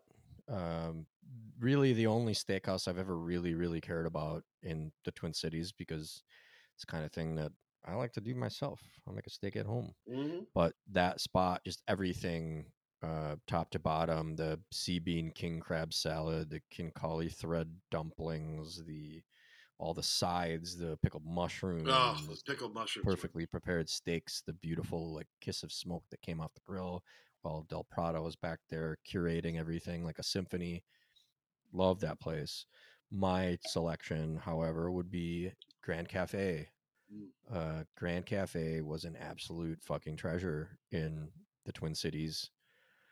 We often lament the fact that the Michelin program does not come here, but people forget they don't go a lot of places in the United States. And they're I could get on a whole tangent about their recent expansion and how silly I think it is. They're going to be in goddamn Orlando and they're not in New Orleans. I digress. Fuck off. But um, places here that would undoubtedly qualify. The aforementioned Demi is there. Grand Cafe absolutely would have qualified. It was such a unique force Mhm. in this food scene and the entirety of our nation, quite frankly. It was the oddest combination. I don't want to say odd, it was quirky. It was a quirky combination of Southern French, almost Creole, Yeah. like the the confluence of characteristics that made up the conglomeration of what their vibe was, their menus, their their serviceware, the little clawfoot, the you know, the little chicken foot egg holder, the Yeah. uh, amazing wine and vermouth menus, including stuff that Marco himself was creating. It was just a very uh, unique and alluring and beautiful experience, and it's I, I sorely miss it. It was one of the it was one of those places where when you go there, you felt like there was even though it, there's nothing theatric about them, they were very clean and concise. You felt like you really experienced something that is outside of the boundaries of what you would typically experience if you prepared a meal in your own home or if you just sat down to um, nourish yourself with food and drink. Yep. Like it was, it always felt like very moving moving all those little implements around the table with the different little dishes that were gold plated and the glasses of wine and the floor stand with the bottle on ice like it just it always it just felt so like sexy and fun and cool and unique and it's a place that i i hope manifests in new form someday because Mhm. jamie and her crew are absolute fucking bosses and i wouldn't be surprised to see it uh, rematerialize someday but all the places i love i look at like comic book characters or like you know comic book par- characters that have perished or pro wrestlers that have retired or moved on to different promotions and i'm like ooh they're gonna come through the curtain. They're gonna they're gonna have a they're gonna have an issue where they where they're revitalized like saffron you know? So i i have i hold out hope you know i'm a dreamer i hold out hope that so in some form we're able to get that iteration or a similar like a new version of Yeah. the grand cafe again someday can I that you actually just reminded me of of another spot that I felt Hmm. similarly about, although uh, it was on a different. It, it was attempting a different level than what Grand Cafe was doing. but um, Bar Brigade brought JD Mm. Fratzke and Tyler together, and Right. there was there was I, I don't know if this is going to make sense to all of our listeners out there, but I'm I'm going to try and talk my way through this. There was a romantic side to that restaurant that it wasn't that it made a date feel more special. It was literally like literally being there gave me like a romantic vibe. And because I had done some events there, I knew the size of the kitchen and I knew what everybody was working with. And in a kitchen that was the size of a closet, they would put out some of the most thoughtful and beautiful and deep food that I had ever had. They had a wild boar bourguignon that was bonkers, and their um, their bar staff was given carte blanche to try and create things and and come up with fun stuff. And their their wine menu was small, but it was very eclectic. And it was a place that, like, when I went there and I sat at that bar, I felt like I could be on a vacation somewhere else. I could be in a different city. It didn't feel like I was just in St. Paul off of like, you know, St. Clair. It felt like you could tell me that I was in San Francisco or Seattle or New York or Boston. Like I just loved that place as soon as I walked in the door made me forget about time and place. And I think that's what I love the most. From the diviest dive bar to the fine dining, the, the, the top echelon of fine dining establishments, if you can make me forget where I am and what time it is, that's all I want. I, I love being taken somewhere. And to also, on top of that, know that that paired two of my favorite chefs in our in our community together, you know, albeit ill-fated for a year and a half, um, the magic that came out of that closet-sized kitchen will forever be a part of me.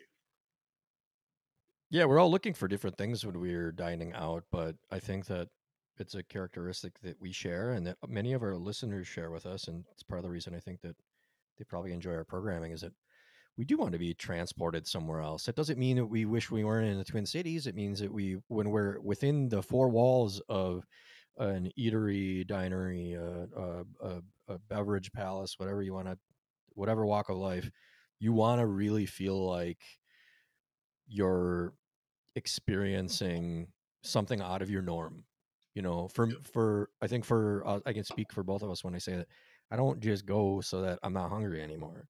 Not at the Fact. restaurant so i'm not hungry anymore. I would Fact. i could make a goddamn haggis at home if i just don't want to be hungry anymore. It actually would take a lot less time than it would to experience something like that. So of course we absolutely hold that and value that in such high regard and it's something that you don't pay for. You don't pay for that part.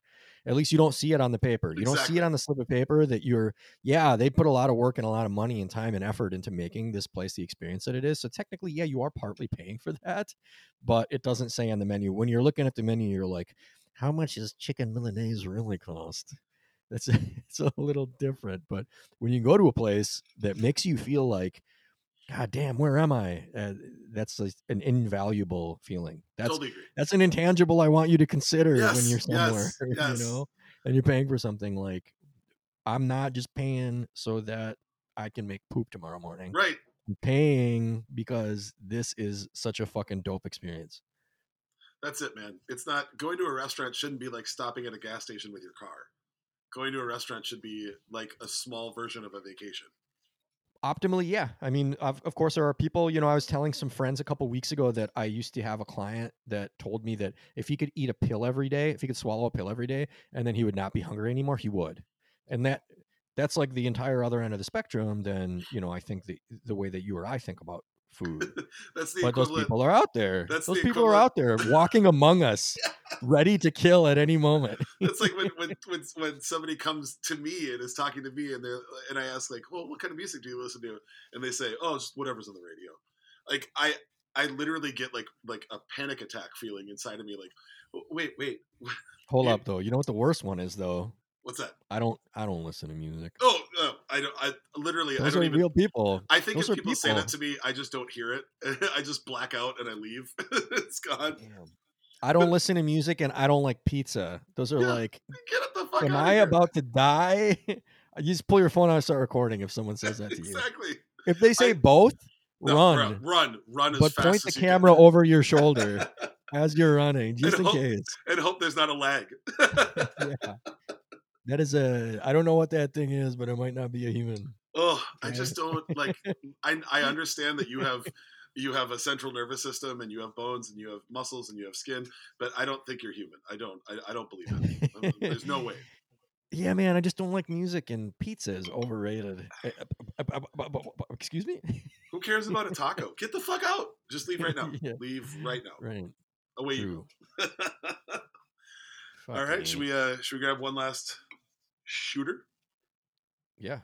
Let's drink to um not being murdered by turtle people. Not lizard people, turtle people. I'm talking about Mitch McConnell. Cheers. I like turtles. Real turtles for sure. Yeah, fuck Mitch? McConnell. I like regular turtles, but fuck him. Yeah. Uh, all right. So to to wind it up, um, you know, we've talked a lot about this so far today, but like everyone has had to pivot with the whole COVID world. Every like the shifting sands of you never know what's coming next. Um, Mm. Who has made a pivot? Doesn't necessarily have to be about to go food or anything like that, but like who has shifted what they're doing that has really like impressed you? This is uh this is almost working out too perfectly, my friend. You know why? Why? It's motherfucking Jamie Malone, dude. Yeah. So we don't have Grand Cafe anymore. Right. But we do have Paris Dining Club, uh the the Weekender. What does she call her stuff? There's, man, she's got so she got so many things going on. These little programs that she does. They just secured her and her little dining group have secured this really beautiful space that we've been seeing kind of come together slowly over the last couple months. And she's running all these really dope fucking programs. Um Petit Atelier, I believe, is the Yep. dining studio. Yep. Yep. Weekender editions are these beautiful curated meals that you can purchase to take home. Uh, you can mix and match. You can just get what they give you, or you can select the things that you want. Uh, Paris Dining Club, they're doing like a lot of lifestyle stuff. They're traveling and trying various things from that are famous in various locales and implementing new tips and tricks into their um, repertoire. I would say to seek out all of these various things and just see what they're doing. You know, in terms of like everyone, especially in the food and beverage industries, people are sick of that motherfucking term pivot. But for the people who are like, what do we, what can I do in the modern world to remain viable regardless of what's happening around us?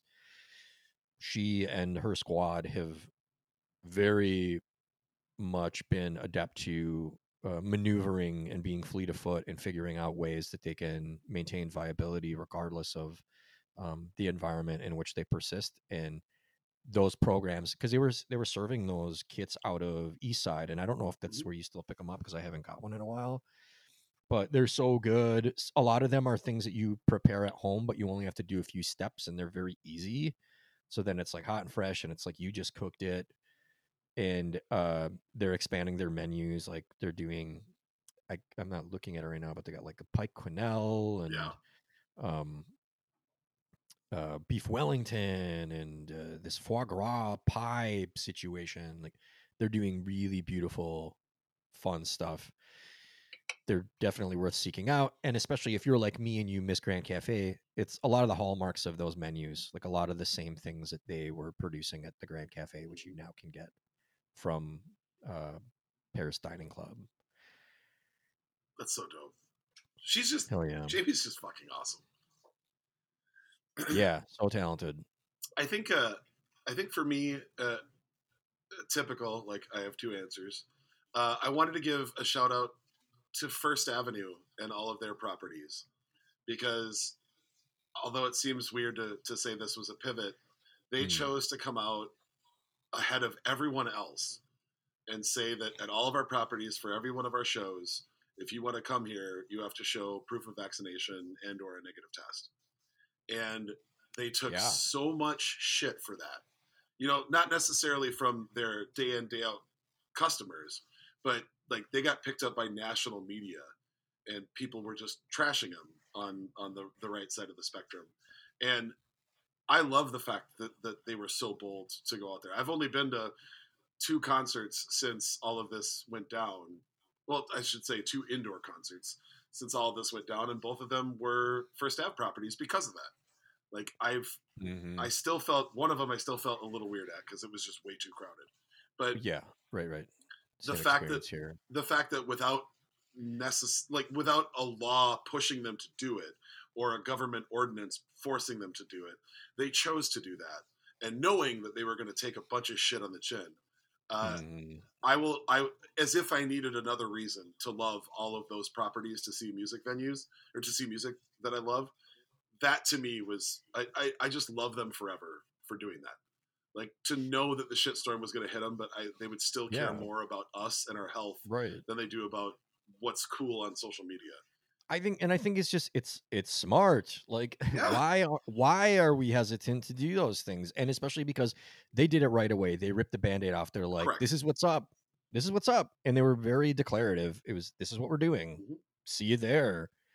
And it made me feel a lot more comfortable, even though at times I didn't feel totally comfortable. I felt a lot more comfortable, like when we went to First Wrestling. Yeah, If it was a weird time, then I just pull my mask off to take a sip, and then I'd put it right back on because. eh, But I still knew that I, the risk was much lower than it would be Correct. in a similar venue if they didn't have those requirements. And in many other states, those requirements are natural. Everyone's doing them. Here, it's been very elective based on businesses, and so yes, I have a lot of respect for that. It, it has made me feel uh, a lot more comfortable over this last uh, ten or so months going to their venues, especially you know being someone who helps care for a disabled person. yeah. Um, and then my other shout out was going to be um, seeing the way that Yia Vang has responded to the last like two years. Yeah, Like that dude, and and and I should. It's not just him. It's him and his whole crew. But he Right. set the, the pace car for everybody to kind of figure this out. And from doing the sort of the permanent food truck at Sociable Cider to doing um, the Union Kitchen that's now at Graze to the brick and mortar Mhm. restaurant to then also making sure that he's advocating for food that is made and owned by people of color with his podcast and with what he's doing on PBS and sharing the stories of people that always get overlooked by media. Uh, Right. I, I, we are so fucking lucky to have somebody like him in our community doing all of the legwork on continuing to make people be able to eat his food, but also then equally putting that amount of work into the education about why we should be chasing those flavors, why we should be supporting those places, and why we should be pushing for more diversity within this industry. Like Mhm. that's just a dude I look at in awe of how quickly he took an opening and said, I'm going to do everything that I possibly can with this moment. And because of that, it's continued to to grow exponentially. And his voice, his thought, his heart, that's what to me, that's what our industry needs, not just in the Twin Cities, but across the country. dude how crazy is it think of this in the twin cities we have yia advocating for uh hmong cuisine. We have sean sherman advocating for indigenous cuisine. We have people like uh, gustavo romero advocating for um nixtamalization and and like totally revolutionized everything that's happening in the twin cities and and beyond regarding like making your own tortillas and Yep. like what that means and what the process of that is and educating people about it that's huge that's huge we have some like really bold brilliant exceptionally talented purveyors of these various crafts that are sort of bearing the flag for uh, the next generations of, of food producers in Yep. In this state and i'm like truly uh, proud and and honored and humbled to be uh, in you know in their shadow and experiencing the things that they're putting out there. Think about how different the world would be like if you were now 21 22 23 and growing up in our restaurant scene you know? Like it was whiter than white 20 years ago when we were that age. And to Right. To see the push for uh, pre-colonization food to see the push for more people of color to own businesses, to see the push for people to talk about their own stories, their own journeys, and bringing that to a plate. Like I, I'm, I'm just, I'm so proud to live in in this. there's a lot of things that I'm not proud of in this world, but mm-hmm. to have what we have in our community right now is so amazing because I think that so many other people, the next generation of us's, are going to grow up feeling like no matter what their background is, they're a part of this. Yeah, that's very important. And like there's all these windows that have been left closed for our entire existence. These are things that we were incapable of experiencing previously because they were not avenues that were open to us. These Correct. roads were not these roads were not paved. They did not exist. We've had all the rubens we've had all the grilled cheese sandwiches, we've had all the, you know, there's a lot of I mean, shit, we've had great Italian food, we've had great you know pubs irish food what have you we've had we've had it all right but there's a lot of stuff that we haven't experienced and now we're getting our first opportunities to experience those things and for people to be like what the fuck is this like you're naming some things that uh, you know like south african dishes that i don't know anything about and yep. i should why don't i yep. if i don't know about if i don't know about it and i seek out this knowledge on a day-to-day basis there's there's a problem in our community if I don't know about it because I should. It should be in front of me. Like I should have the opportunity to experience it. What do you call it? Puppy bunny chow. Bunny chow? Yeah, like oh shit, I don't know what that is. And then I googled it and I was like, oh, that looks pretty dope. How come I've never? Why have I never seen it on a menu? And the only reason that I know about it is I was watching a documentary and somebody happened to be eating that and they just referenced it. Mm. It wasn't about mm. food. It just happened to be, and I was like, that looks delicious as fuck. What the fuck is that? And then he said it, and I googled it, and I was like, yo, what? What? Cool. Why is this not a thing in my life? Are you kidding me? Like that's everything that yeah. I love. yeah, we want we just want more of those educational opportunities. We Correct. want I just want I don't want the menu at a particular place to be larger, but I want our menu in society to be larger. I want to have the right of first refusal. Yeah, maybe I don't like that flavor profile of whatever dish that is is new to us that like mm-hmm. some people are not into the the eating insects thing. I fucking love it. I'm down. But that's something that people are just starting to learn about. But give them the right of first refusal. If they're like, uh uh-uh, don't want it. I'm never even going to try it. I just can't get myself to do it. Well, fine. All right. You don't have to do it. But if you want to, here are the ways that you can go about that. That's what I want. I want all of it. Just yep. give me, just let me, let me see the menu, and I'll let you know what I do and don't like. Instead of us, for for our entire duration of uh, our our formative years as we came up, you know, how many options did we have? How many different cuisines were we able to select from in this marketplace? Uh, realistically, what was it like eleven? Yeah. You know, when we were in our twenties, would we have? Eleven different cuisines we could select from because we also didn't have localization. We didn't have a regionality of anything. For sure. You know, if there's if there's Indian, there was Indian. There wasn't like North Indian or no. East Indian. Is Indian. You like Indian food? Here's you know, this is Indian food. Well, it was like that that dipshit at the Washington Post that wrote that whole article that was supposed to be satire about how no matter what happens, he'll never like Indian food because it's just gross sauce on a plate. And okay, like I, I, I think Padma Lakshmi was the one that called it out, and she was like, mm. "The fact that you just used the term Indian food and didn't differentiate anything about it, you just wrote off a billion people and said that their food's gross because it's just sauce on a plate. Like, there, the the regionality is just like in the U.S. The regionalities in India are wild. I am usually more attractive they're more attracted to stuff like from the south because it's hotter. Mm-hmm. Like Goanese Indian food is my right. favorite, but it doesn't mean that anything else is not good. I just know that that's where like my palate usually draws me to. But that's right. like saying like, yeah, American food is gross because it's just burgers, and you're like, dude, there's so much here, you know. But ugh, it, I'm never mad simply because we can't know everything. I don't think anybody who's rational would be mad at somebody for not knowing something, but it's when you plug your ears and go la la la la la. I don't want to learn anything new. That's when I will talk shit. Like We should have the Right. opportunity to have every culture in our community represented. If it's not your thing, that's fine.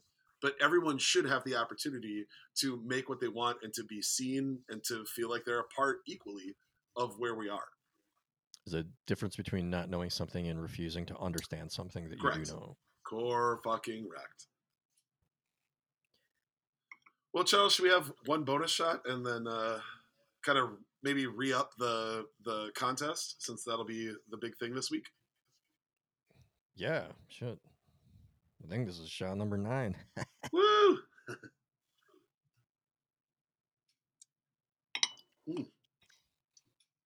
Banhez can't go wrong. Good shit.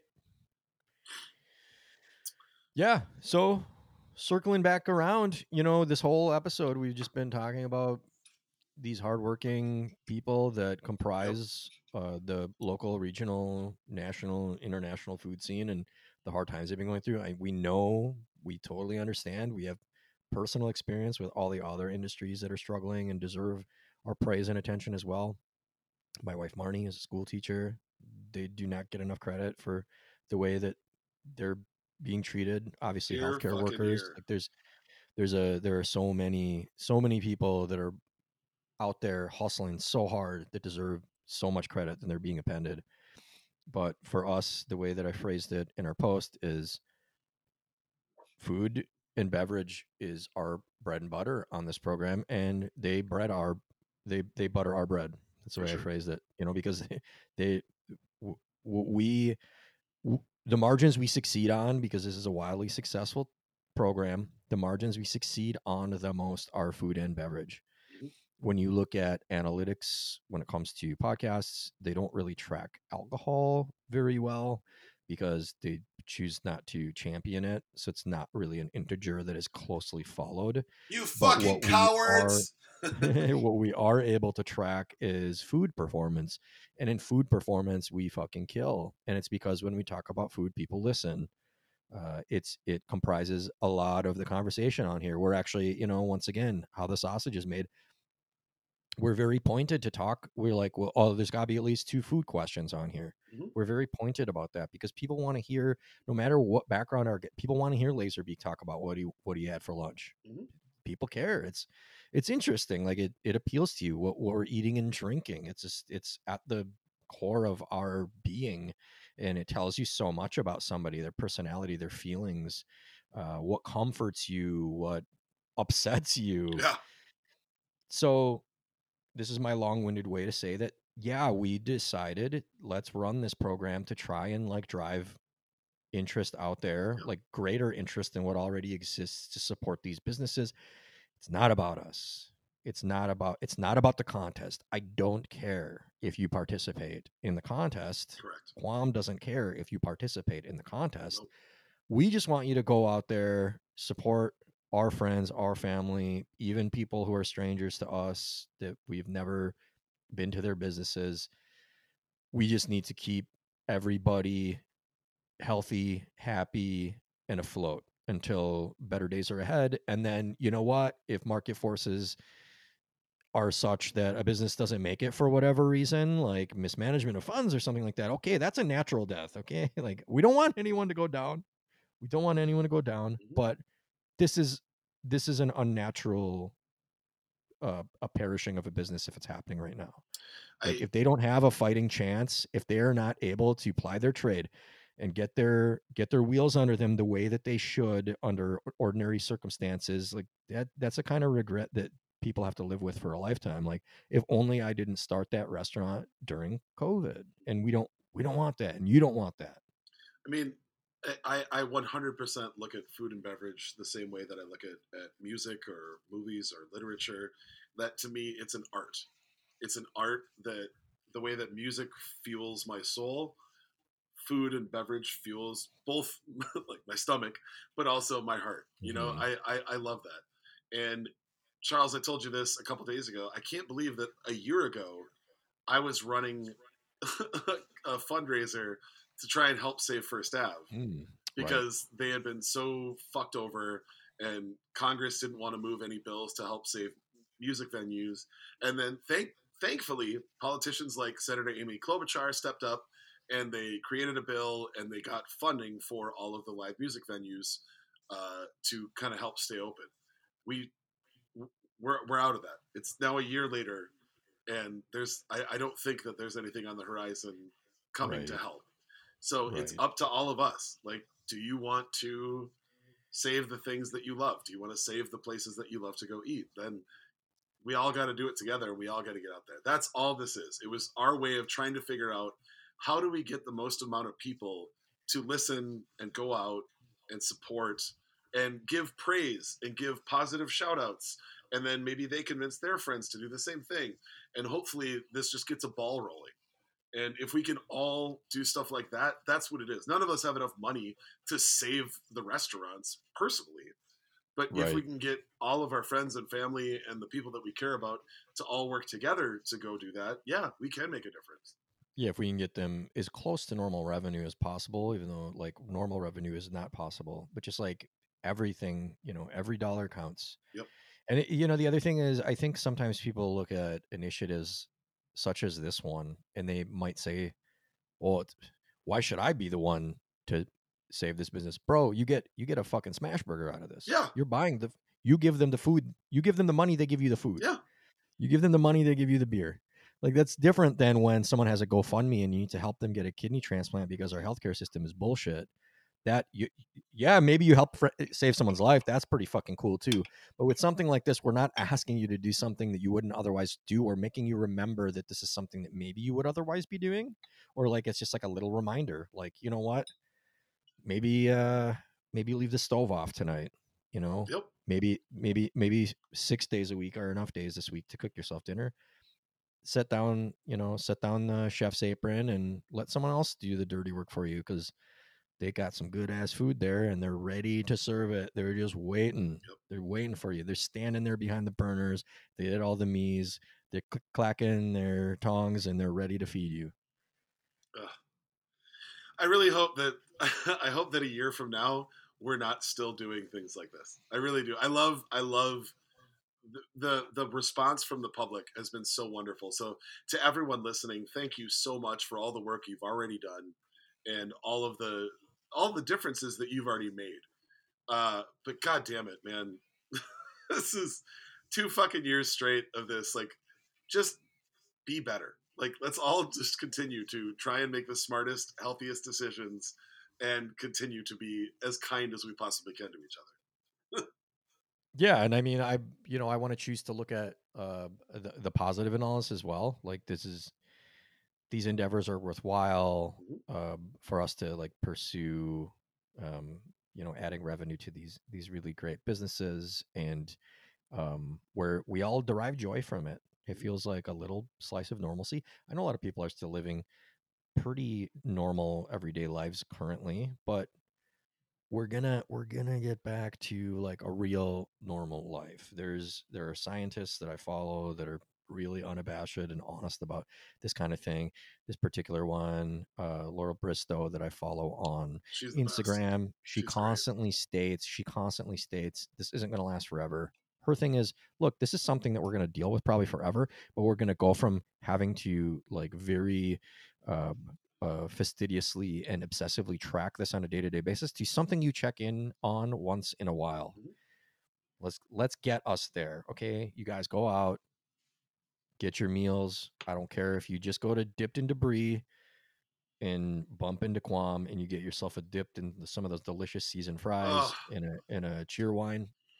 Or if you're like, dude, I'm probably not gonna win, but I could, and you go to motherfucking spoon and stable and just like let it all hang out. Go for it. Okay. But remember, it's not about winning, but you could. We're gonna pick three of y'all. Mhm. We're gonna pick three of you, and we're gonna send you bucks on whatever platform you prefer Correct. to reimburse you as our way of showing thanks in a roundabout way of us supporting whatever place you supported. You know, it's not we're not like it's not self glorifying. We're we're supporting that place. You went there, you spent money there, then fuck it. Like Yeah. Yes. depending shit depending where you went maybe i'll maybe i'll whatever you spent i'll go spend it there myself you know like that sounds like a good idea Hell shit yeah. i might go hang out there too Oh, dude, I've I've put notes down from some of the people that have responded right now, like Yeah. restaurants that I either haven't been to or that I haven't been to in a long time. I'm like, yep, for sure saving that. One. That's one, part of the- That one. Uh, yeah that's part of the importance of people tagging is that you know other people can see we can see Mhm. like damn that sounds like a good idea when splinter was like tagging a bunch of people to go to saint dinette Yeah. yeah saint dinette's always a good idea are you fucking kidding And then we can have the smashy burger versus bologna sandwich fight again. or just have them both just don't put 'em them both, yeah. together just don't put them together i ain't playing that shit no, but I will do the half and half. It's pretty awesome. That's actually that's the real call at Au Cheval too. splitsville you mean like Yeah. just cut two in half with someone else So yeah, I did the last time I was in mm. Chicago. I did the burger, and then or my friend did the burger, and I got the bologna sandwich with the egg, and then we cut it in Yeah. half, and we did a half of each, and that was ah, chef's motherfucking kiss, son. Mm. That's what's up. All right, Quam. Oh, all right, real. yeah, It's been raw. it's been everything. Uh, thank you guys so much. Happy 2022. Uh, a year that sounds like a punchline in a bad joke, but here we are. And uh, yeah, we got a ton of cool guests coming up. We got a lot of fun stuff down the road. And now that we've kind of figured out how this uh, remote thing is going to work, it opens us up to a ton more people. So again, please, if you have people in other cities that you want to hear from, like let us know. I, I have no problem reaching out to strangers. It's what I do for a living anyway. So uh, let's let's just try and keep this going. And and again, thank you for growing we actually with used us. We did use a guest question too. We I threw out a thing on Instagram saying like, "Hey, if you got question ideas for today, we got we got some good ones, and we ended up using one of them. So you can always, if you're like, oh, I was you know drinking a cup of coffee or taking a shower, and I thought of this this great question that I bet you guys would love. Yep. Send it our way Yep. anytime. Uh, but again, just thanks to everybody out there for for tuning back in. We love you so much, and uh, yeah, we're back to it. It's 2022, and we'll see you next episode. Cheers, everybody. Everyone.